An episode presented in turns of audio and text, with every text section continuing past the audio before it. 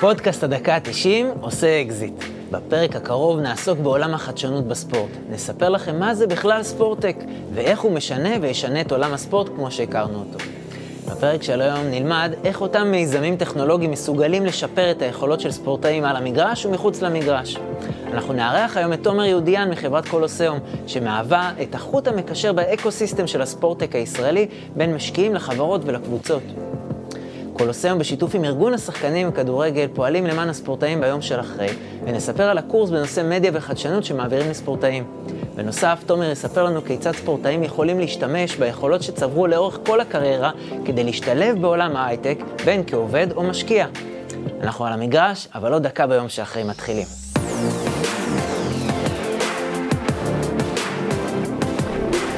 בוקר טוב, אנחנו על המגרש, אבל עוד דקה ביום שאחרי. היום אנחנו מארחים את תומר יהודיאן מקולוסיאום. בוקר טוב, איזה כיף שאתה פה. בוקר אור, כיף להיות פה. בוקר אור. טוב, אז היום יש לנו פרק אה, בנושא קצת שונה.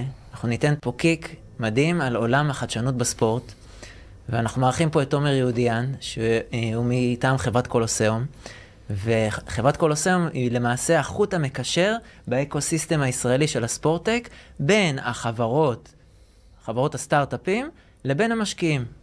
תומר, בוא תספר קצת, בוא נתחיל, מה זה ספורטק? בכיף. אז uh, באמת אנחנו עדים לתקופה מדהימה בספורט, בכללי. כל התעשיות מושפעות באופן ישיר מהטכנולוגיה, הרגשנו את זה בטח בזמן הקורונה, הלימודים נהיו מהבית, אנשים מתקשרים מרחוק, uh, ותעשיית הספורט יש לה את הייחודיות שלה.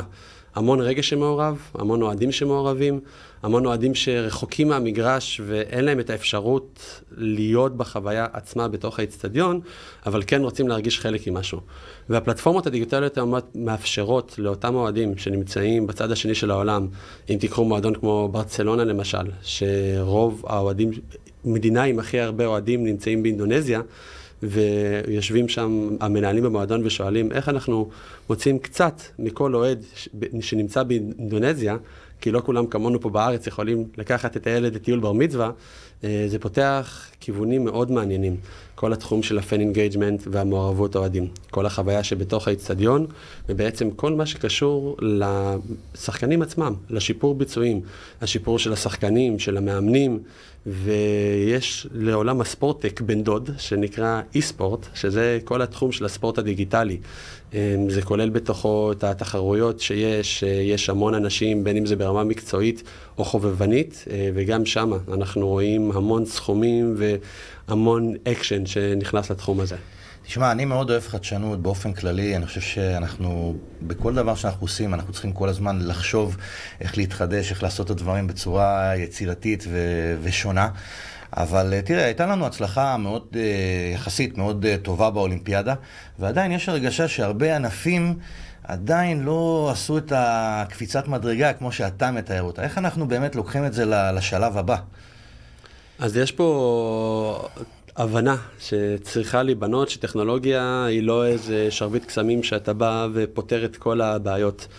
ובעצם הטכנולוגיה והחדשנות והתפיסה צריכה לבוא על ניהול נכון, על צוות נכון. אחד הדברים שקירב אותי וגרם לי להגיע לעולמות הספורטק, אני למדתי תואר בניהול עסקי ספורט באוניברסיטת בן גוריון, ובאחד השיעורים שלי הראו לנו את אה, דוח דה בושר, אה, אחרי האולימפיאדה בריו, שחזרנו כמעט בלי מדליות. אה, בעצם באו והזמינו פרופסורית מבלגיה, שעשתה מחקר על מדינות שונות והמדיניות ספורט, ובאו לבדוק מה הבעיות של הספורט הישראלי. עכשיו, שאני אומר בהרצאות וקורסים שאני מעביר מה הבעיות של הספורט הישראלי, זה השלב שנהיה חצי שעה של כיסאות באוויר בכיתה, כי כל אחד יש לו את המטענים במקומות שלו, אבל בעצם אה, בדקו לפי התמיכה בספור, בספורטאים, התקצוב, המבנה, התחרויות שיש, והפרמטר, מתוך התשעה פרמטרים שבדקו שהיינו בו הכי נמוכים, זה research and innovation. עכשיו, כשאני ראיתי את זה. בשנת 2016, אמרתי, אין מצב שאנחנו startup nation ובעצם מדינה של חדשנות, הכי חלשים במשהו שאנחנו צריכים להיות הכי חזקים בו. איך אנחנו לא מנצלים את זה? את הכוח שלנו. אז אני יכול להגיד, אה, מעדות שלי, ב... דיברתי על 2016, אנחנו ב-2022, אה, בארבע, חמש שנים האחרונות, אנחנו רואים יותר ארגונים פתוחים בכלל לנושא הזה, לשיח הזה, אנחנו רואים יותר תקציבים שמדוברים שם, ואנחנו, וזה חלק מהדברים שאני עוד מעט אגע שאנחנו עושים בקוליסאום, עוזרים לאנשים גם להבין איך הם באמת הופכים את זה למשהו שעוזר להם. כי הטכנולוגיה יכולה להיות weapon ויכולה להיות tool. כן, תראה, אני, אני אגיד משהו בנושא הזה, אני, אם אנחנו נדבר עליו, אנחנו צריכים איזה חמישה פרקים לפחות. אבל תראו, העולם הזה, הוא, אין ספק שיש דברים שקורים, אה, סתם דוגמה, אתה הולך ברחובות לונדון או ניו יורק, אתה רואה בכל פינה סטארבקס, ווואלה, פה בישראל לא הלך הסטארבקס. אתה יודע, יש דברים שהולכים במקומות מסוימים ויש דברים שלא. אני, לפי דעתי, המחקר באמת של מה קורה לספורטאי או הספורטאית הישראלים, צריך להיות יותר מעמיק בשביל לפתור את הבעיה פה, כי אני חושב שהיא בעיה שורשית, אם אתה שואל אותי, אה, במקומות מסוימים. אה, אין ספק, אה, הרבה מה... נקרא לזה ביקורת או סיפורים שעלו פה, זה על אותן חברות שבאות ופיתחו מוצר, והמוצר הוא עוד לא ברמה הכי גבוהה שלו. והם באו לאותם שחקנים, לאותן קבוצות ישראליות, ואמרו להם, בואו תנסו במוצר, בואו תתנסו בהם.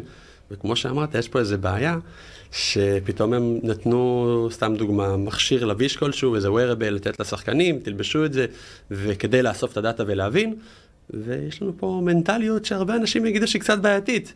אז מה עושים אותם חברות? הולכים לחו"ל, ובעצם מנסים את אותן טכנולוגיות אה, בגרמניה, בברזיל. ואותן קבוצות בארץ, כשהמוצר יהיה כבר מוכן, כנראה לא יהיה להם את הכסף, כי אנחנו לא באותם סכומים של אירופה או של ארה"ב. כשאתה ו... בונה את האב טיפוס, אתה יכול לקבל את, באמת את התמחיר הזול, ובטח שחברה ישראלית, קודם כל תרצה לבנות את האב טיפוס ואת ה-POC, שזה בעצם ה-proof of concept שלי, אז רוצים לעשות את זה בישראל. כדי שאנחנו באמת נעשה את זה בישראל, צריך להיות פתוחים. בדיוק, ואותו עניין של beta sites ואותם ארגונים, אותם ספורטאים שמוכנים לקבל את החדשנות, לעזור לסטארט-אפים האלה להתפתח, בסופו של דבר זה מה שיגרום לכל ה-ecosystem פה להצליח הרבה יותר. נחזור טיפה אחורה לפני שאנחנו ממשיכים עוד פעם בחדשנות. בוא תספר באמת על, אה, על הפעילות של קולוסיאום, מאוד מעניין. בשמחה. אמ, אז... ומי אתה, תומר יהודיאן? בכיף. אז uh, במקור ירושלמי, אני מגיע מעולמות של כדורסל, שיחקתי כדורסל בהפועל אימקה ירושלים, מי שמכיר את המגרש באימקה, יש שם חלק שאתה מקדר את הכדור, הוא, הוא לא עולה חזרה. אה, אימקה, איזה מילה של פעם. כן, ובהחלט אה, ככה, אהבה לכדור תמיד הייתה שם, בניגוד להרבה שחקנים שעוד אומרים לצבא, אני אחזור לכדורסל, הבנתי שכבר לפני, שחקן גדול אני כנראה לא אהיה, אבל אני עדיין רוצה להישאר על המגרש. תליתי את הנעליים אה, ותליתי את המשרוקית על הצוואר. מגיל 16 אני שופט כדורסל אה, בליגות השונות. אה, אחרי שהייתי במונדיאל בברזיל ב-2014, חזרתי גם במיוחד לארץ כדי להתחיל לשפוט בליגה הארצית. שפטתי שם שנתיים והבנתי שאני לא רוצה להתקדם במסלול הרגיל של השיפוט ועושה סוויץ' קטן. כאילו יותר הובי? זה, תמיד ראיתי את זה כסוג של תחביב שמניב, mm-hmm. אבל בעצם החלטתי להתמקד בתחום של כדורסל כיסאות גלגלים. מקסים. היום אני שופט אה, בליגת על, שפטתי את גמר גביע המדינה האחרון שהיה, חזרתי מהנבחרת מטורניר הכנה בשוויץ, וממש בעוד חודשיים אני אמור לטוס לאירופה אה, למבחנים בינלאומיים. עם הקורונה נראה איך זה יתאפשר, אבל בהחלט ספורט שנכנסתי ללב. וככל שהעמקתי גם בשיפוט, הבנתי שאני רוצה להישאר בספורט, אבל שיפוט זה נחמד, אבל צריך עוד משהו. אה, ושמעתי שיש בבן גוריון תואר ראשון באוניברסיטה של ניהול עסקי ספורט, אה, ולמעשה נרשמתי, הלכתי לבאר שבע, למדתי שם שלוש שנים. תוך כדי התואר הייתי גם במחלקת הספורט בעיריית אשקלון בסוג של התמחות, ואז אמרתי, למה אין בבאר שבע? אז הצעתי את החיבור בין האוניברסיטה לבין מחלקת הספורט, ושנה שלמה הייתי במחלקת הספורט. אז היה בכלל, זה התחיל באשקלון? בבאר שבע. שם, שוב, שום דבר של חדשנות, אבל היה התמחות מעשית שנתנו אה, לסטודנטים, ואם סטודנטים שומעים אותנו, אני באמת מאמין שהרבה אומרים שהתואר זה חרטא בפיתה, ואני אומר זה, במה אתה ממלא את הפיתה, ואיזה דברים או, אתה עושה יפה. תוך כדי הלימודים, ואיך אתה מעשיר את עצמך, את הקשרים, את הכלים, ואלה הדברים שצריך להבין תמיד בצורה, להסתכל בצורה יותר הוליסטית. ואחרי שלמדתי בבן גוריון, אה, הבנתי שהתחום של הספורט הוא מעניין. התחום של הניהול ספורט בארץ אפשר, אבל הוא ברמה מסוימת, ו... יש תארים באמת, אה, קודם כל, זה, ב- הנקודה הקודמת לגבי האקדמיה, האקדמיה היא נורא חשובה. היא מעניקה לך את הכלים, אבל אם באמת לא תמלא את הפיתה ולא תעשה את הסוג של ה-internship, את ההתמחות הזאת, תעמיק במהלך, ההת... במהלך אותה תקופה, את הכלים שלך בכלים באמת מעשיים, אז באמת התואר באמת לא יהיה שווה שום דבר. אבל זה בדיוק יפה מאוד מה שאתה אומר. לגמרי, וזה עניין של mindset, קצת כמו שחקן שיכול להגיד, אני עכשיו רק במשחק, עושה עוד דברים במקביל. בזמן שלי בבאר שבע, שפטתי כדורסל, כדורעף, כדורסל כיסאות גלגלים, לימדתי עמידה מול קהל והעברת מסרים בבתי ספר. התמחות, פתחתי דוכן שייקים וברקה, מי, שמכיר. אז uh, לעשות באמת כמה דברים תוך כדי, uh, אבל בסוף הבנתי שהתשוקה שלי זה לספורט, זה לחדשנות. Uh, ראיתי שיש שני ארגונים שעושים את זה בארץ, יצרתי עם שניהם קשר. Uh, אורן סימניאן, שהוא למעשה המייסד של קוליסאום, הוא הקים את מרכז החדשנות באוניברסיטת תל אביב, את קרן ההשקעות שמה. Uh, בדיוק uh, עשה את הכנס הראשון של קוליסאום, uh, זה היה כנס שנקרא... ספורטסטק TLV, אה, פניתי אליו ככה במייל, כי ככה אנחנו אה, בעולם שהמידע זמין לנו ואנחנו עכשיו צריכים לבחור את הנישות ואת המקומות שמעניינים אותנו. אה, הוא כנראה ראה יהודיין, סימניאן, פרסי לפרסי, הוא היה שופט כדורגל, שופט כדורסל, היה חיבור טוב, עזרתי לו בכנס. בכנס למעשה היו באזור ה-300 אורחים. אה, כולל אורחים בינלאומיים מברצלונה ומ-ESPN ומקומות נוספים, והתפקיד שלי היה בהתחלה זה לעשות פגישות B2B, היה לנו 30 סטארט-אפים, משקיעים, עיתונאים וארגוני ספורט, ולעשות בעצם את ה-matchmaking של מי נפגש עם מי, ואחרי שלושה ימים של כנס מטורף שכלל קוקטייל ואירוע בבורסה לניירות ערך, וביום האחרון הקפצתי את אחד המנהלים הבכירים של הליגה בכלל לירושלים, ודיברתי איתו בדרך, והוא אומר לי, תשלח לי את הקורות חיים שלך, ואני אומר, רגע, רגע, אני שבוע שעבר סיימתי תואר בבן גוריון ואתה אומר לי לשלוח לי לליגה, אז הבנתי שיש איזה משהו לא ליניארי. אנשים חושבים שתעבוד קשה ותתקדם לאט לאט לאט, אבל יש פעולות ודברים שאתה עושה שאוטומטית מקפיצות אותך. לגמרי. ואז המקום שלך, קצת כמו במטריקס, לבחור, אתה בולע את הגלולה הכחולה וחוזר לחיים הקודמים שלך, או את הגלולה האדומה. ואורן אמר לי, אתה רוצה להתחיל בעצם בסוג של התמחות גם פה, ולראות לאיפה זה מתגלגל. אמרתי לו, כן, fast forward, ארבע שנים קדימה, מסוג של מתמחה, היום אני שותף בחברה, מנהל את הפעילות פה בישראל ואת כל המערך של החינוך. אמ, והשאלה השנייה זה, מה זה קוליסאום? יאללה. בכיף. אז בעצם הבנו שיש פה פער גדול בין הטכנולוגיה. מעבר לזירת הקרב. כן. הבנו שיש אה, פער גדול בין הטכנולוגיות שקיימות, בין החדשנות שנמצאת כאן ועכשיו, לבין ההבנה, הידע של אותם ארגוני ספורט, אנשים שצריכים להתעסק בזה בפועל. ושבעצם אה, ראינו את הצרכים השונים של ה... שאלת גם לפני זה על ה-ecosystem, על אותו מושג שמגיע מהטבע, שהזחל הופך לפרפר ואוכלים, אז אותו דבר גם בעולם ההייטק יש את היזמים, יש את המשקיעים, יש את הקרנות, יש... אה, כל אחד בעצם צריך משהו. והתחלנו להבין את הצרכים. ובעצם להתמקד בשלושה תחומים מרכזיים, שזה עניין של קהילה, עניין של חינוך ועניין של ייעוץ. אה, בתחום הקהילה, אפשר להגיד את זה די פשוט, אה, יזמים הם עם די בודד, כלומר, הם, הרבה מהם הפסיקו את העבודה שלהם ממשכורות מאוד יפות בהייטק, הלכו לרדוף אחרי איזה חלום ומתמודדים בקשיים דומים, מרמה של לאיזה שוק להיכנס, לרמה של למצוא צוות טוב, לרמה של למצוא משקיעים, אה, וכל הדברים האלה זה דברים שאנחנו עוזרים להם לעשות, והדבר הראשון קודם כל זה להביא את כולם. אז יש לנו היום קבוצה בוואטסאפ, שבעצם יש בה המון אקשן וחיבורים ופרגונים שקורים. אה, דבר נוסף, התחלנו לראות באמת מה קורה. המשימה הראשונה שלי הייתה להבין איזה סטארט-אפים יש בארץ. יצרתי database של 160 חברות. פסט פורוד שלוש שנים קדימה, היום יש באזור ה-260 חברות. אז זה להיפגש עם החברות האלה, להבין מה הן עושות, להבין מה הן צריכות, איך אתה יכול לעזור להן ולחבר להן. פתחנו גם כמה תוכניות. כמעט גידול של 100 אחוז, זה יפה מאוד. כן, גידול, כן ראינו בקורונה כמה סטארט-אפים שלצערי לא הצליחו לעבור. וחלקם באמת סטארט-אפים נפלאים, אמ, אבל זה חלק מהאבולוציה הזאת ש, שקורית, אמ, ובאמת אה, יש לנו גם את העבודה שקורית עם הסטארט-אפים עצמם. יש לנו כמה חברות אה, שאנחנו עובדים איתן בטווח הארוך, אה, וגם תוכניות לסטארט-אפים. אז אחת עשינו עם המכון הטכנולוגי בחולון, אחת עשינו בסרביה. וזה בעצם יותר בצד של הקהילה. האירוע השיא שלנו, אה, אני אדבר עליו בהמשך, אבל בעצם מביא את כל החברות האלה למקום אחד ויוצר שיח שונה. שאין בארץ, ואני יכול גם להגיד נישתי על הנושאים שדיברנו השנה, גם אין בעולם, על באמת איך אפשר ליהנות מאותה חדשנות.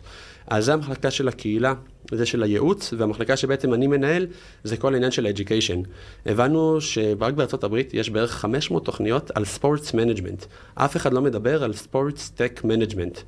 אז לפני שלוש שנים, הפרויקט השני הגדול שעבדתי עליו עם אורן, היה תוכנית של sports tech executive program, למעשה תוכנית לניהול חדשנות למנהלים בספורט, בשיתוף ברצלונה.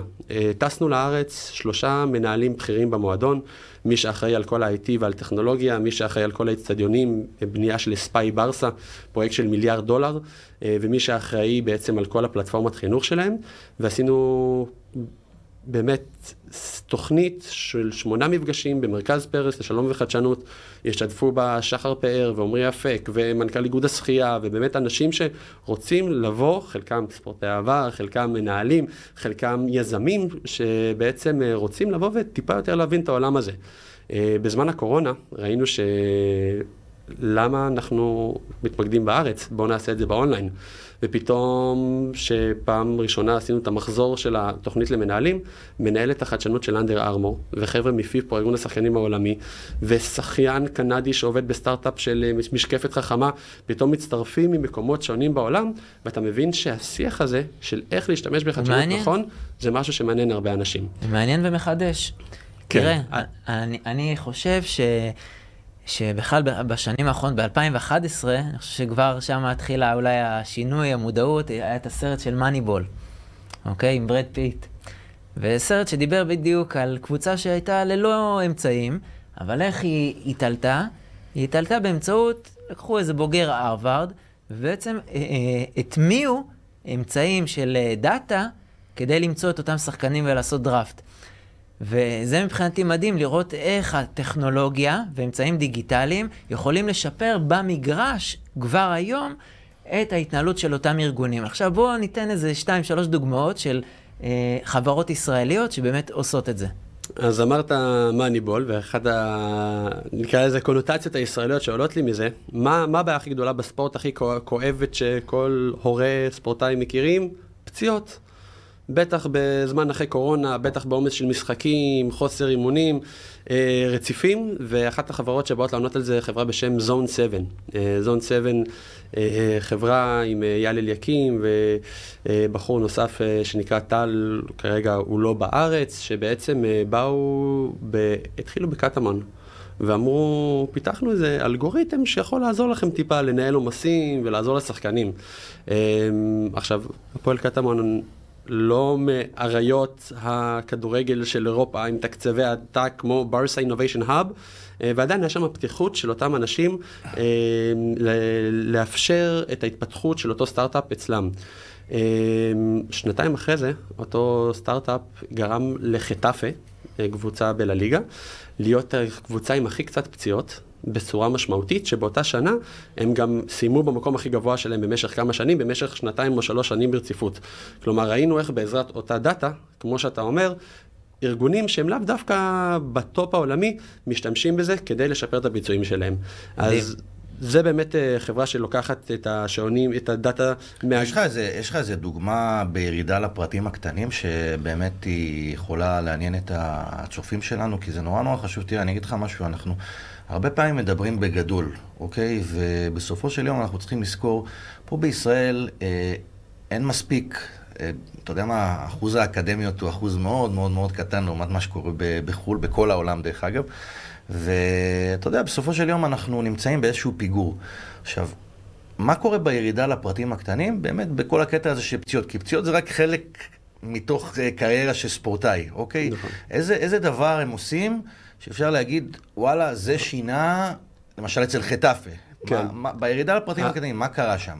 אז קודם כל, כשאתה בא להבין מה קורה, המילה שמניעה את כל התעשייה הזאת היא data, כלומר, המידע. מה שהם עושים, למשל, הם אוספים את הנתונים שלך מהשעון, מהגרמין ומהקטפולט, או אם יש בארץ חברה סטרייקר, יש את פליימייקר שעושים אה, רצועות בנעליים של השחקנים. אז הם אוספים, ובעצם מכל, והמצלמות של פיקסלוט ושל טראק 160, ויודעים לקחת את כל הנתונים האלה, ודרך זה להנגיש. עכשיו, אחת הבעיות, כמו שאתה אומר, העולם הזה לא מונגש לאותם אנשים בקצה. כלומר, אנחנו אירחנו סמינר בכנס שלנו ב-2019, סמינר חדשנות של ופא, שבאו בצוות אנליזה של ברצלונה, והוא הראה את כמות הדאטה שהם אוספים על המשחק. ש... בערך שבע מפות שונות על המרחקים ביניהם ועל זה. אומר, זה הדאטה שיש לנו, זה מה שאנליסטים מוציאים, זה מה שזה, ואז הוא עושה, וזה מה שאני מראה למאמן, ועושה חץ שמאלה. ו- וזה מבחינתי היופי ב sports tech, לקחת את כל הדברים המסובכים המורכבים שמורכבים על בינה מלאכותית ומורכבים על computer vision ועוד המון uh, buzzword כאלה ואחרות וטכנולוגיות מתקדמות ולתת את זה לכדי תובנות פשוטות לאותם מאמנים שנמצאים שם בקצה. כי ככל הנראה אותו מאמן, אותו שחקן, הוא לא צריך להבין בכלל בכל המושגים האלה. עוזר בקבלת החלטות, שזה יפה מאוד. כן, תראה, אבל עוד פעם, אני חייב להציף את זה, אבידור, כי אתה יודע, באיזשהו מקום, בוא ניקח פה בישראל, אתה יודע, אם אנחנו מדברים באמת על הקטע של הכדורגל, אז קח את uh, מכבי תל אביב, קח את מכבי חיפה, קח את uh, הפועל תל אביב ואולי את באר שבע, אוקיי? אלה האגודות היחידות, אתה יודע, מכבי פתח תקווה גם בנוער. אלה האגודות היחידות שיכולות לאפשר לעצמם, למשל, וגם, אתה יודע, לפי דעתי אולי בנוער, כי בנערים זה גם לא קורה, יכולות לאפשר לעצמם uh, לשים uh, GPSים ו- וכל מיני, uh, זה כאלה. כל השאר לא יכולים. אז שבדיוק זה מה שהוא אומר, תהיו פתוחים. תהיו פתוחים בדיוק, שאתם תשמשו כ- כארנב המעבדה. תשתמשו, ב... באים אליכם חברות טכנולוגיות, בואו תשתמשו בזה. אז זה, זה לספורטאים עצמם או לקבוצות? אני חושב שזה גם וגם יכול להיות. אז יש פה כמה תהליכים, קודם כל, כמו שאתה אומר, העניין של הבטה סט זה דבר אחד, דבר שני, יש עניין טבעי שככל שהזמן עובר, הטכנולוגיה נהיית יותר אפורדבל, יותר זולה. אה, יש גם שינוי בין טכנולוגיות, כלומר, היום יש אה, שתי גישות, אחת יותר העניין של המכשירים הלבישים, שלרוב הם יותר יקרים, כי אתה צריך לקנות לכל שחקן, לעומת מצלמות. מצלמות היום של טרק 160, שהם עובדים אה, עם פיפא או של פיקסלות, היום מאפשרים כלי ניתוח מדהימים, ושמת פעם אחת וזה נשאר שם. אה, וכשאתה בא ואומר בסוף, איך אה, אותם ארגונים בקצה, יש דברים שהם חינמים לחלוטין. אתמול הסתפרתי, והספר אומר לי, הבן שלי חולה על כדורגל ואני רוצה לתת לו מאמן אישי. אחד הסטארט-אפים שאנחנו עובדים איתו נקרא פלייפורם. אה, למעשה מערכת אה, שפיתחו, שזה סוג של מאמן אישי וירטואלי. אה, אני בעצמי התנסיתי עם זה, לקחתי, אני משחק כדורסל בספורטק, לקחתי את זה באותה פעם לכדורגל. אתה מניח את הטלפון, הוא נותן לך תרגיל של הקפצות. פתאום הוא אומר לך תיבת פנדל, הוא אומר לך מה המהירות שלך, משווה אותך לאנשים אחרים בעולם. תעשה ספרינט, מה המהירות שלך, ובעצם יוצר גם איזה סוג של קהילה, גם משחקיות. אני רואה קלף שלי שם, ממש כמו בפיפא, כמו שילדים אוהבים לאט לאט מש- משתדרג. עכשיו, אותה קבוצת נוער שלוקחת פתרון כזה, ונותנת אותו לאותם ילדים שבאו לאימון כמה שעות בשבוע, ופתאום בבית יש להם הרבה יותר engagement, אז יש פתרונות שהם לא חייבים להשקיע המון כסף. ולשאלה אם זה ההורים או אם זה ילדים, אז גם פה, אותה חברה שאמרנו פליימקר, הרצועות ששמים בנעליים, עובדים היום עם הקבוצות הכי גדולות בעולם, ועדיין לפני כמה שנים אמרו, אוקיי, גם שחקן בסוף שהקבוצה שלו לא נותנת את זה, בוא נאפשר לו. אז באמת יש פה גם את העניין של השחקנים עצמם, וזה גם, אני מאמין שאנחנו נדבר על זה אחרי זה, שהשחקן לא יכול להתבסס רק על מה שנותנים לו בקבוצה, גם במעטפת המקצועית וגם בטכנולוגיה, ולכן אה, יש דברים שהוא יכול להשתמש בהם אה, ברמה, מרמה של לאסוף את המדדים על עצמו של השינה שלו, אה, חברות יותר מתקדמות שמודדות את הזיעה, וזה דברים שאני רואה ספורטאים שנמצאים אצלי בקורס, אנחנו חושפים אותם לסטארט-אפים, הם מתקשרים יום אחרי זה למנכ"ל, וקובעים איתו, ופוגשים אותו, ומתעסקים בטכנולוגיה, ולא עכשיו צריכים uh, שהסטארט-אפ יגיע לקבוצה. יש פה הרבה עניין קצת, קצת של יזמות. טוב, אנחנו באמת, אתה דיברת על הכנס ודיברת על הקורס, אז אני באמת רוצה ככה גם לשתף אה, בחוויה שלי. לאחרונה, ממש לפני חודש, אירחתם כנס, לחדשנות בספורט, שאני באמת הרבה זמן לא נהניתי ככה מכנס, הרבה פעמים כל הכנסים האלה זה לאכול בורקסים וקצת זה, קצת mingling, אבל פה זה היה משהו אחר. חשוב לי להסביר. זאת אומרת, אנשים כולם, אנשים מקבוצות uh, ספורט, חברות שהוצגו שם, ממש כמו בכנסים המפורסמים של ברצלונה שיש, של, של חדשנות, כולם הנגישו את המוצרים, זאת אומרת, אני רואה את רון חולדאי שם מסכה על הראש כזאת עם מדבקות, והוא בועט באמצעות המוח שלו, אם אני אינני טועה, זאת אומרת, באמצעות ה- היכולות הקוגניטיביות שלו, הוא הצליח לבעוט לשער. במחשב, שזה דברים מדהימים, וראו ממש כל מיני חברות, גם בתחום הטניס ובכדורגל, כדורסל, וכולם שיתפו מידע אחד עם השני, מעבר עוד לפאנלים שהיו, שכל אחד נתן בכלל את הערך שלו. מה משם בכנס, מה עוד הוביל? מה עוד השפיע? מה חידש? אז uh, כמה מילים על הכנס. ספורטסטק uh, ניישן, כמו שאמרתי, זה הכנס שעשיתי ב-2018.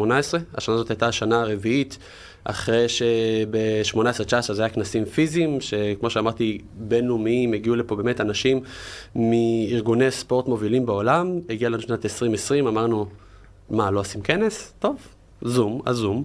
אה, הבנו איך עושים כנס בינלאומי, הגענו שנה שעברה לדוברים כמו לנס אמסטרונג, שהצטרף לכנס ולוועידה וסיפר על הקרן השקעות שלו בספורט. בואו נשים בצד את הביקורות שקיבלנו מכאן ומכאן, בסופו של דבר דבר שרלוונטי לנו, והשנה באמת אמרנו בואו נעשה מודל היברידי. עשינו יום אחד בבלומפילד, ל-450 אנשים, 48 דוברים לקהל ישראלי, היה שם דוכנים של סטארט-אפים, אה, וראינו גם באופי של הדוברים, מקלמן שחם, מאלשולר שחם, חבר'ה מבנק מזרחי, שאתה אומר, רגע, מה הקשר של אותם גופים פיננסיים? לא, יש פה קשר, וזה מה שיפה. ככל שאתה מעלה את הנושא הזה למודעות ולתודעה, ואתה יוצר בו עניין, פתאום יותר ויותר גופים רוצים להיות להיות שם, והגופים האלה שתומכים בחברות מפתחים את כל האקוסיסטם. אז זה מה שעשינו בבלומפילד, ואז יום אחר כך עשינו, לא רחוק מפה, באולפני הרצליה, 12 שעות של תוכן אה, לקהל בינלאומי, שבעצם אה, אירחנו בו ממנהל הטכנולוגיות של האולימפיאדה, אה, בפאנל שעשיתי, אה, ומי שהיה מנהל החדשנות של ופא, שעכשיו אה, עבר, עשה סוג של תחליף עם מישהו שמנהל מרכז חדשנות בצרפת, ולמעשה דיברנו על הטכנולוגיות הישראליות עם כל העולם, שזה מה שאנחנו עושים, כי יש כמונו, אפשר להגיד באזור ה-15 קבוצות פחות או יותר מסביב לעולם, ארנה בברזיל, אבל הייחודיות שלנו והסיפור שאנחנו מביאים לעולם, וזה גם השם של הכנס, זה ה-Sports Tech Nation. וברגע שאנחנו לוקחים את החוזקה שלנו, כמו שחקן שעכשיו הוא לא הכי גבוה בכדורסל, אבל הוא מהיר, אז הוא ישתמש במהירות שלו, אותה דבר שאמרנו אז, לוקחים את החוזקה שלנו ומראים אותה ומשתמשים בה, ועושים את זה לטווח הארוך. אז כן, אותן משלחות מגיעות, ואירחנו פה כמה משלחות שמגיעות ומחפשות את, ה, את הדבר הבא. ואנחנו עושים demo day ים, ואנחנו מפגישים סטארט-אפים עם משקיעים.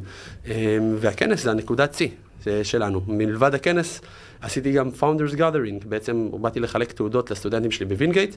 אמרתי, למה לבוא לווינגייט ולחלק להם תעודות? לקחנו ודיברתי עם uh, דודו, שהוא מכר את הסטארט-אפ שלו לנייקי ובנה סוג של מרכז R&D בנייקי ישראל. אמ, ועשינו אירוע בנייקי לכל ה founder ים של הקהילה.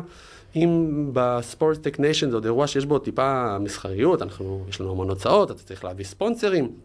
שם זה היה נטו להפגיש את האנשים בקהילה.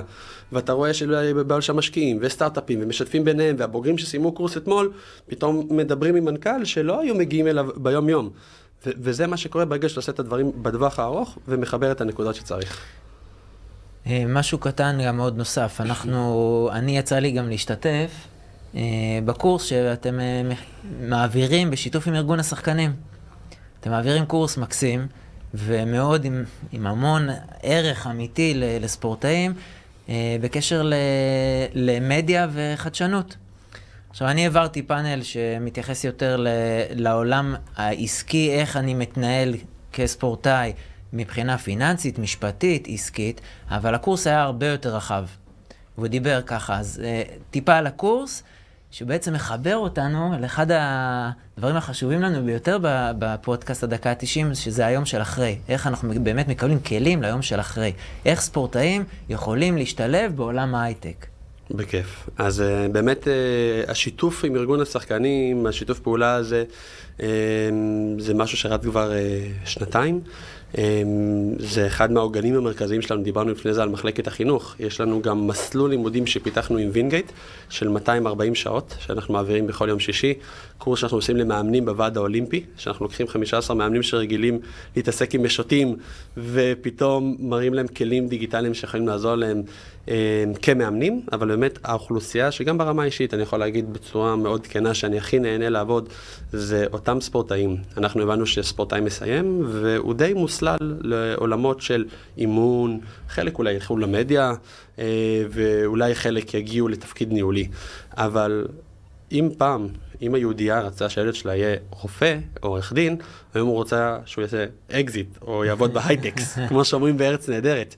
ולמרות שבוא ניקח אה, בטח תל אביב, המרחק הפיזי שבין מגרש אימונים כזה או אחר לבין חברה שהיא יוניקורן, חברה מעל מיליארד דולר, שעושה, המרחק פיזית הוא ממש לא רחוק.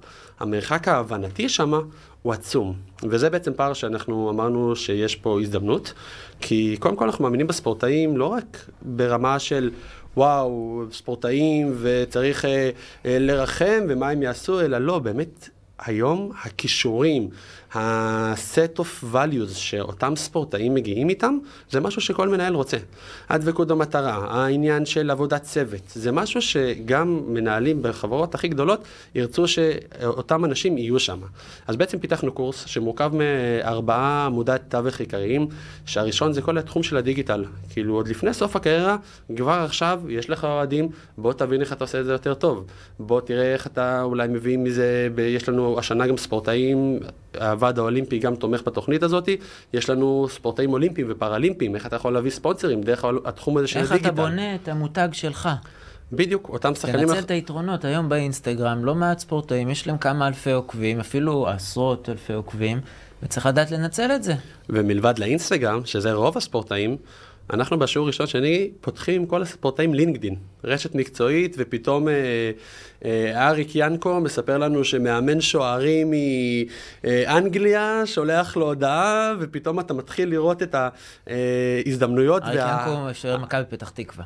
כן, שוער מכבי פתח תקווה, שגם יש לו קשר לעולמות של ספורטק, באמת אה, אחד מה-MVP שלנו לקורס הנוכחי. אז מלבד התחום של הדיגיטל, אנחנו מדברים איתה מה זה ספורטק, מה זה ניהול ספורט, קצת התחומים שאמרנו עכשיו, ככל שתבין יותר מה הולך לבוא, תוכל לכוון את עצמך יותר. ככל שתבין יותר מה זה אתלט פרפורמנס וסמארט סטדיומס וכל המושגים שבהתחלה הם מסתכלים עלינו ככה, ולאט לאט הם שוחים בהם, הם פתאום מרגישים בנוח לבוא לכנס שלנו, ולדבר עם, לומדים את שפת הסטארט-אפים, ופתאום מדברים עם משקיע, ולא אומרים, אה, זה, זה הייטק, אלא אומרים לו, אהלן, מה קורה, ומה, גייסת כסף, אה, איזה סיבוב אתה, אתה...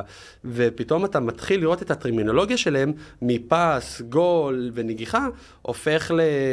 VC וסיד וכל המושגים שבספורט. והדבר האחרון זה באמת יותר העניין של התנהלות פיננסית. כי גם פה ראינו איזה סוג של אה, קפיאות שיש, המון ספורטאים, אה, בין אם זה הסיפור שמספרים עליהם, שעושים המון כסף בזמן קצר, אה, משקיעים נכון. עם במניות ובנדל"ן, פתאום אתה רואה ספורטאים שמשקיעים בעולמות של ביטקוין ובלוקצ'יין ו-NFT ובסטארט-אפים. היום הספורטאים המובילים בעולם, קווין דורנט, יש לו קרן, אה, קרן חדשנות והשקעות VC משלו. ודייוויד בקאם שמשקיע בחברת אי-ספורט. ולא חסר באמת דוגמאות של אנשים שמשקיעים. נכון, ו... אילן, אתה כשחקן עבר, מה אתה אומר? תראה, קודם כל, אני כשחקן, אני יודע, וזה מצחיק, אנחנו מדברים פה, ותוך כדי אני ככה חושב כל מיני דברים, אבל uh, אני זוכר ש... מה זה אני זוכר? שחקן, ש... שחקן כדורגל שעובר קריירה, הוא, הוא עובר הרבה מאוד התמודדויות, לטוב ולרע. והוא מגיע מאוד מאוד מחושל, וזה מצחיק, כי תוך כדי השיחה שלנו חשבתי על זה שהרבה מאוד ספורטאים באים ומספרים לאנשי הייטק על הדרך שהם עשו, ונותנים להם כלים איך בהרצאות. לעשות את זה בהרצאות בצורה מקסימלית. אבל תראה, אני הולך טיפה אחורה, בסופו של יום אה, התקדמנו מדי, ואני כספורטאי, לא זוכר שבמקרה שלי הייתה איזושהי תוכנית איתור בכלל מה אילן בכר מסוגל חוץ מכדורגל. אני מסיים קריירה, אני לא יודע אם אני יכול להיות איש הייטק, אני לא יודע אם אני יכול להיות uh, יועץ נדל"ן, אני לא יודע אם אני יכול להיות, אפילו, אתה יודע מה, לפתוח uh, חנות. כלשהי, אוקיי? אף אחד לא מכוון אותי, אף אחד לא אומר לי, אילן, שמע, תעשה את זה, כי הכישורים והיכולות שלך הם כאלה וכאלה. מה אתה מציע להמשך הדרך, בשביל באמת לעשות את זה עבור הספורטאים, בחדשנות בקטע הספציפי הזה? אני, אני גם רוצה לחדד את זה, זאת אומרת, דיברת על היכולות. אילן עמד מול קהל, מול עשרת אלפים איש. יש כל מיני יכולות שהוא צבר לאורך הקריירה, שבעצם יכול לשמש כיתרון אוקיי? לאותן חברות. מה אותם כלים, אפילו שלוש כלים מרכזיים, שבאמצעותם אילן היה יכול להיכנס להייטק. מדהים. אז אני אתייחס קודם כל לדברים שאמרת, כי נגעת שם בכמה דברים. קודם כל, העניין של הלימוד. אה, אני היום מרצה בקריאה אקדמית באונו, אני גם מרצה בבן גוריון, ומה שעושים באונו היום זה מטורף, כי יש שם המון ספורטאים שכבר תוך כדי הקריירה, משלבים תואר, שזה שלב ראשון, נכון, זה עוד לא להחליט, אבל זה לטעום ממשהו. אמ, והעניין הזה של מה אני רוצה לעשות שאני אהיה גדול, גם אם אתה הכי גדול כרגע, מאיך שאני רואה אותו זה שילוב של שני עולמות. זה עניין של חקירה פנימית וחקירה חיצונית. באותה חקירה פנימית, מה היכולות שלך, מה הכישורים שלך, מה הקשרים שלך, איזה דברים אהבת לעשות שהיית קטן, אה, והחקירה חיצונית זה מה קורה רגע בשוק. מי בעצם, אה, איזה מגמות כרגע יש, איזה דברים יש בחוץ, וברגע שאתה מחבר אותם, אתה יכול הרבה יותר לדייק את עצמך. בנוסף, אני גם רוצה באמת לפרגן נגיד לארגון השחקנים, שבהרבה דברים עוזר לספורטאים שבעצם באים לאו דווקא בעניינים של קריירה, אבל בתמיכה מאוד רחבה. אה, אז נחזור לשלושת הטיפים אה, לאותם ספורטאים שרוצים, אמרנו, כן. להשתלב בהייטק או כן, בכללי. כן, בסופו של דבר. רוב התפקידים בהייטק גם, חשוב לי לציין את זה, הם בכלל לא תפקידים טכנולוגיים. זאת אומרת, יש אנשי מכירות, יש account manager, יש כל, כל מיני תפקידים שהם בכלל, רובם לא קשורים עכשיו לתכנות. אז באמת, גם, גם אותם כלים, ואולי גם שנפרט באמת על תפקידים ספציפיים שבאמת אפשר uh, לדבר עליהם. אז הדבר הראשון זה עניין של, uh, ש, של לימוד. כלומר, כל אחד בסוף צריך ללמוד, לפתח את עצמו, ואתה יכול לעשות את זה בקורס מובנה מסוים, ואתה יכול לעשות את זה עם המכשיר הזה, שיש בו היום את כל העולם בכף היד שלך, אבל זה להתעניין, לשמוע, לראות, uh, ובעצם לפתוח את הראש לדברים נוספים. Uh, הדבר הנוסף זה עניין של להתנסות. אנחנו, כמו שאמרתי לפני זה, גם ברמה האישית, אני מאמין שהעניין של התנסות הוא סופר משמעותי. אחד הבוגרים שאנחנו הכי גאים בו במחזור הראשון זה דושן מטוביץ'. דושן אה, היה תלמיד מצטיין בקורס, באמת תמיד נשאר עם המרצה עוד קצת, דיבר, שאל. היום הוא עובד בחברת Playform. היום הוא עובד, שאלת איזה תפקיד, אז הוא לא יהיה מתכנת, כי כנראה שהוא לא למד את זה, והוא גם לא יהיה אולי אה, CFO, מנהל את כל אה, העניינים הכלכליים, אבל כמו שאמרת, עולמות של sales, מכירות, business development, הוא גם משמש כסוג של חצי פרזנטור. היום תיכנס לאפליקציה ותראה, ותראה אותו נמצא שם. כל מה שנקרא Customer Success, איך אתה אחרי שמכרת נמצא בקשר עם אותו ארגון. אלה תפקידים שמחפשים בהם אנשים שהם אנושיים, אנשים שיודעים להסתכל בעיניים, ואנחנו בספורט חיים את זה, אלא אם אתה באיזה ענף של כליאה או... או, או משהו, אז באמת העניין הזה של ההתנסות הוא משהו משמעותי ביותר. אני יכול להגיד שהתחום הזה של לעזור לאנשים לפתח קריירה בספורטק הוא משהו שמאוד בוער בי. יש לי מסמך, אני גם יכול, אוכל לצרף אותו קישור שמסביר על כל התפקידים וטיפים לחיפוש עבודה ושאלות ואתרים שנמצאים שאתה יכול למצוא בהם. נוסיף, נוסיף. בנוסף לקבוצת וואטסאפ, שבעצם בכל שבוע אנחנו מעדכנים שם משרות שקיימות בספורט ובספורטק. בחודשים האחרונים היא ככה צוברת תאוצה. וחוץ מללמוד ולהתנסות, אני חושב שהדבר האחרון והאולי ההתחלתי זה עניין של אה, לשחרר. כי בתפיסה... מה זאת אומרת? אתה אומר, לשחרר ולתת פשוט למשהו לא מוכר, לא ידוע להיכנס. Mm. כי התפיסה הזאתי... שמראש מגדיר אותך כאתלט, כספורטאי, אם היא לא תישבר כבר בהתחלה של כל התהליך הזה, ושתבין שאתה הרבה יותר מזה. לברון ג'יימס, more than an athletes, אחד הפרויקטים הגדולים שלו, שיש לו בית ספר שמלמדים שם אה, באמת ספורטאים, עזבו שיש גם לברון ג'יימס Innovation Center, שמי שרוצה יכול להקליד את זה ולראות בכלל מה קורה שם, אה, מרכז חדשנות בשיתוף נייקי, ופתאום אתה רואה ספורטאים, שעושים פודקאסטים בזמן הקריירה שלהם, מי אה, משקיעים, עושים עוד המון המון דברים שפעם לא היו מקובלים. העלית את הקטע הזה של לברון, מה באמת, עוד פעם, אני נורא נורא חשוב לי לחדד את זה, כי אני חושב שאחד הדברים שהפודקאסט שלנו רוצה לייצר, זה באמת את הירידה לפרטים הקטנים, ולא את ה... אתה יודע, השם לברון הוא, הוא ענק. מתחת לזה יש מטריה של מה הוא עושה, ומתחת לנקודות האלה במטריה יש עוד נקודות למטה. אז קח בית ספר כזה שלו. סבבה, בהמשך הדרך ספורטאי עושה פודקאסט, אבל מה הוא עושה בהתחלה? מה הוא עושה, איזה כלים הוא מקבל בהתחלה, נגיד סתם דוגמה, בבית ספר הזה של לברון, מה, איזה דברים נותנים לו, תראה, לא כולם יהיו ספורטאים, אנחנו יודעים, אוקיי? אבל איזה כלים הם מקבלים שמה בשביל לקחת אה, את עצמם לשלב הבא? זה מעניין. אז את תוכנית הסירבוסים המלאה אני לא מכיר, כן יש מיומנויות חיים ומה שנקרא soft skill, שזה דברים שאם אתה מפתח אותם בשלב מאוד מוקדם, הם יעזרו לך. עמידה מול קהל.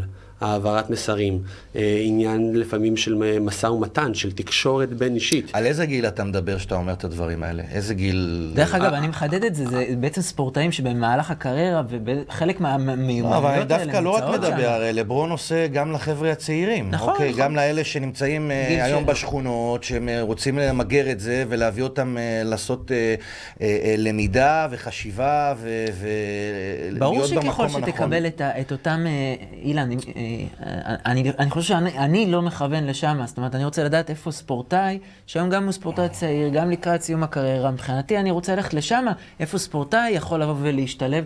ילד בן 16 בסדר, אז ברור שאתה ככל שאתה צובר את אותן יכולות בגיל יותר מוקדם, אז ברור ש, שזה יהיה תמוה בך, בסדר, אבל... איך באמת ספורטאי עובר ל, ליום של אחרי, זאת אומרת, זה, זו הכאפה, סוגרים לו את השלטר, ועכשיו הוא צריך, זאת אומרת, אנחנו, ברור לי שהוא צריך להתכונן לזה. ואני מחדד אותך, אוקיי?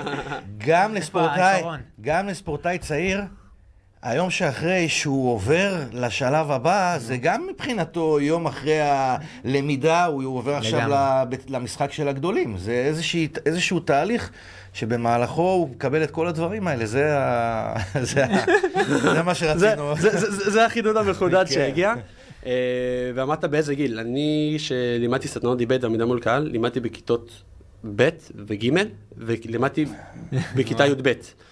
האם זו אותה רמה ואותו עומק נכנס? לא. אבל עדיין פתאום ראית ילדים, פתאום בכיתה ד', שלא מצליחים, יושבים בפינה של הכיתה ומסוגרים, פתאום אתה עושה להם איזה תרגיל שהוא טיפה יותר כיפי, טיפה יותר משחקי, מביאים את עצמם, מדברים, זה משהו מדהים שאתה רואה. עכשיו, הכישורים, הסט אה, כלים הזה שצריכים לבנות כספורטאי, הוא בעצם מבוסס על כמה דברים. קודם כל זה העניין הזה של הידע, להמשיך לחקור וללמוד ו- ו- ולהבין בדברים, כמו שאמרנו, זה יכול להיות מרמה של שפות חדשות לשפה, כמו שאמרנו, של שפת הסטארט-אפים, אה, זה עניין של כלים. אנחנו מדברים על כלים דיגיטליים. היום, אה, השבוע רק עשינו סשן, הראיתי להם מערכות לניהול משימות, ועניין איך לנהל יומן. אתה לא צריך עכשיו רגע גוגל קלנדר, בוא נשאר את זה רגע בתחום של ילדים, איך אתה אדון לזמן של עצמך, ואיך אתה בעצם מנהל אותו נכון, ואיך אתה בעצם, אה, כל מה שאמרנו לעניין של צוות, ועולמות של מנהיגות. כלומר, יש כל כך הרבה דברים שתחזק אותם כספורטאי, הם יעזרו לך אחר כך. וככל שתבין יותר מה אתה יכול לעשות באחר כך, אתה תבין איך אתה מביא את עצמך שם יותר. בואו, עכשיו, אנחנו היום על שעון נצר. ואנחנו מתחילים להתכוונן היום אפילו לסוף הפרק. זאת אומרת, תומר, אתה תבוא עוד כמה פעמים ולהתארח ואנחנו נחדד, כי אנחנו לא נספיק הכל. כנראה שאפשר לדבר שעות, והנה, אנחנו אפילו הגענו לפה למקום שעוד שנייה אני ואילן מחדדים אחד את השני. כן. אבל, אבל... אה, מחדדים בטוב, כן. רק בטוב, רק באהבה. ובואו נגיע אולי לפינת טיפים. בואו נחדד בדיוק מבחינתנו להיום מה השלוש כלים שאנחנו באמת, שספורטאי צריך לבוא מבחינתך, לקבל איזה סקילס כדי להשתלב באמת בעולמות של ההייטק. שוט. אז קודם כל, שיבנה את עצמו גם ברמה הדיגיטלית. אה, כל עוד יש לו את ההזדמנות ליצור תוכן מעניין, כי היום אנחנו רואים בלוגריות, או לא להעליב אף אחד או אחת מצלמות דברים ואין פה יותר מדי תוכן עם עשרות אלפי עוקבים, כי הן עושות את זה נכון. ואם השחקן תוך כדי ייצור לעצמו את הקהל הזה של אנשים ואת רשת הקשרים, לאו דווקא הדיגיטלית, אבל רשת הקשרים הנכונה, זה משהו שמאוד יעזור לו בהמשך. גם לבוא ולמפות רגע ולהגיד את מי אני מכיר, ולקבוע עם אנשים קפה ושיחות ולהבין, זה משהו שהוא עוצמתי ביותר, והעניין הזה של ה networking זה אחד המנבאים הכי חזקים למציאת עבודה. תראה מה זה, פיני בלילי שבוע שעבר, זה בדיוק מה שהוא עושה. איש של חיבורים. רק מהפרק של שבוע שעבר, מי שלא האזין, אז זה הזמן. אז אה, באמת זה, זה עניין אחד. העניין אה, הנוסף אה, שהוא משמעותי, אז נגעתי בזה לפני זה, אבל זה תחום של ידע. כלומר, אם אתה רוצה להיכנס לתחום מסוים או מקום מסוים, אתה לא יכול לבוא clueless, אתה לא יכול להגיד, אני רוצה לעבוד בהייטק עם משכורת של 30 אלף שקל, ולא להבין את ההבדל בין corporate לסטארט-אפ, בין תאגיד לסטארט-אפ, או... הכוונה ואבחון, זה בגדול. כן, אז גם אם אתה לא, יש לך את הידע עכשיו, אז אותם קשרים מלפני זה יכולים לעזור לך, אבל תמיד להמשיך לחקור, ותמיד לקרוא, ותמיד להשתפר. תשקיעו בעצמכם. יש היום הרצאות בעברית, ויש פודקאסטים, ויש באמת כל כך הרבה דברים שזמינים שם. ויש להם מלא זמן והם יכולים לעשות את זה. ויש זמן, אנחנו כן. רואים בקורס את החבר'ה ש... עשיתי פאנל ב-WSC, שזה אחת החברות המוצלחות, והיה שם ספורטאים. אז... דיברו על זה, שגם מישהו שמשקיע וגם מישהו שעשה, אה, יש שם את אריאל הרוש, שיש לו גם סוג של אה, חברה שעושה צילומים, והוא אומר, יש לספורטאים מלא זמן, נצלו אותו. בהחלט, תומר, המון תודה. שזה הדבר האחרון, נצלו את הזמן בצורה נכונה ומיטבית. תבינו שיש לכם אותו ותנצלו אותו. קודם כל, אה, חידשת לנו, אין ספק שזה היה פרק מיוחד מאוד, ואנחנו נשמח עוד אה, לראות אותך, אז המון תודה לך, בהצלחה לכם, קולוסיאום ובאופן כללי. ויאללה, חדשנות. אז תודה רבה, היה תענוג, כיף להיות פה, כיף לעקוב אחרי הדברים שאתם עושים, ומי שהעולמות האלה מעניינים אותו, יזמים, אנשים שרוצים ללמוד, הדלת פתוחה. אנחנו רואים את עצמנו כפלטפורמה, תרגישו בנוח להתחבר, לחבר, ושיהיה לכולם שנה נשים טובה. נשים את כל הכישורים, את כל הדברים שדיברנו עליהם, נשים את זה הכל במקום אחד שיהיה נוח. תומר, תודה רבה, אלוף. הופה, תודה רבה.